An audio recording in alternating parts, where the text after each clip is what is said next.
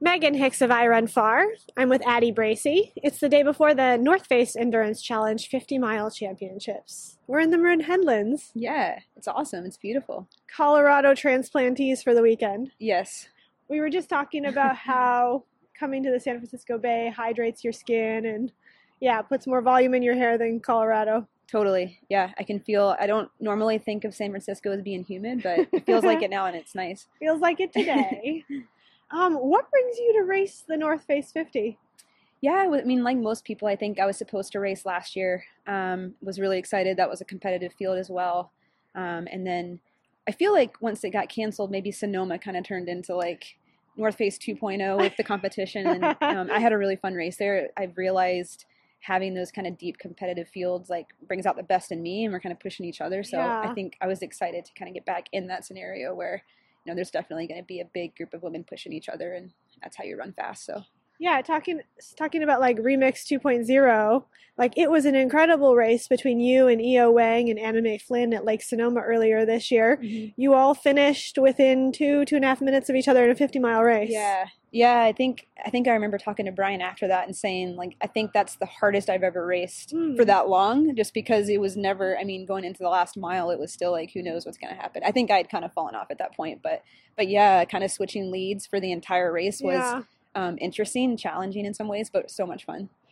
You must want to do it again. I, yeah, I'm, I think there's a lot of people that are kind of have the same thought in mind, and I definitely see, you know, a big pack kind of working together and pushing each other up front. It's the way I see it playing out.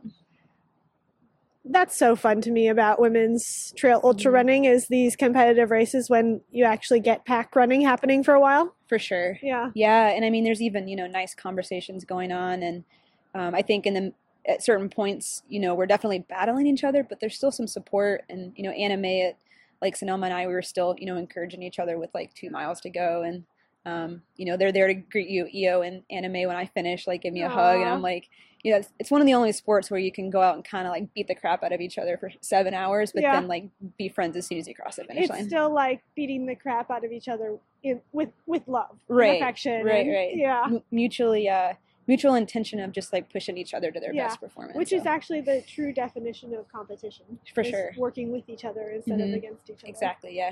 Um, I want to ask you about your twenty nineteen in racing. So I felt like just sort of watching the sport, I was like, oh, wow, Addie's racing again this weekend. Oh, wow, Addie's racing again this weekend. And then I decided to add it up. And between the start of the year and Western States, you raced like three hundred miles. Oh, wow. I hadn't done the math on that. That's okay. Good to know. Yeah. two hundred ninety some odd miles you okay. raced in the first six months of the year. Yeah. And then for you, it's been a little bit quieter since mm-hmm. then. Yeah. Talk to me about your thoughts on your year in ultra running. For sure. I think I'm, you know, I've been racing for a long time, decades. Um, but last year was my first real year racing ultras. Okay. And so I think I've always been kind of known for racing a lot, but I realized that doesn't really fly at ultra distances. So I think I learned the hard way a little bit. Yeah. Um, I don't get injured, so there was no injury, but it, there was just an emotional, mental piece where I just didn't feel like training hard over the summer. Huh. And I think it, it had to do with, um, you know, a lot of the racing early on was by necessity because I was trying to get a golden ticket. Yeah. So I was chasing that at the, you know, Bandera yeah. and uh, Sonoma, and then obviously the build up to Western. And I think after that race, uh, like I said, I wasn't injured. There, nothing physically was wrong, but I think I mentally needed a break, and that's never mm. happened to me in two decades. So I oh, listened okay. to it and was like, okay. Um, and I think it paid off. I felt really good this fall, but um, I like to race a lot, but I, I'm learning ultras. I need to pick and choose and be a little bit smarter about it. Um, so how exactly did you, because that's a tricky thing for people to get when you feel that you're not injured, but you're tired and you just don't feel the love for running. How did you listen to your body and get through that, that time? Um, I mean, my career, my background right now is in sports psychology, so I think that helps because I'm able to step out and see yourself. Exactly, like that's X, Y, and Z symptoms of burnout. Like, let's uh-huh. not go there. Um, so I think I can be a little bit logical in that scenario. But more than anything, I think anytime there's kind of like something like that popping up that I've never felt before, to me was almost more of a reason to listen mm. to it. You know, I've asked, and, and I think I recognized, I hadn't done the math, but I recognized I was asking a lot of my body the whole year. So, yeah. um, I kept signing up for races, hoping that it would like spark my motivation, oh, okay. and it just wasn't. And so ended up kind of taking a big break uh, that I think I really needed and have felt really great this cycle for this. So I think it's hard to recognize in the moment. Like you said, it's challenging, I think, to pull the plug or just take a step back, but usually I think you feel better once you do. Mm. The courses for races like Sonoma and North Face fifty are pretty particular, mm-hmm. like non-technical terrain, yes, ne- like never flat, always rolling, right. kind of arrhythmic. Yep.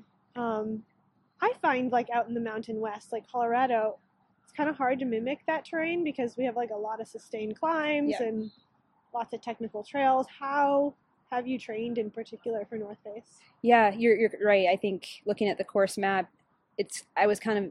Uh, surprised to see how much elevation gain there is because I'm like, where? There's like no big hills. How does it add up to be that much? Exactly, but just so many small hills. And yeah, in Colorado, you know, you might knock it all out in an eight mile climb and then yeah. turn and bomb for eight miles. It's very different. Um, so I I did a lot of um, dirt road running versus okay. the trails, which ended up being good because there's been so much snow that the trails were pretty out of commission the last few weeks anyway. Uh-huh. So it's good that it. I think the dirt roads still serve well for this course.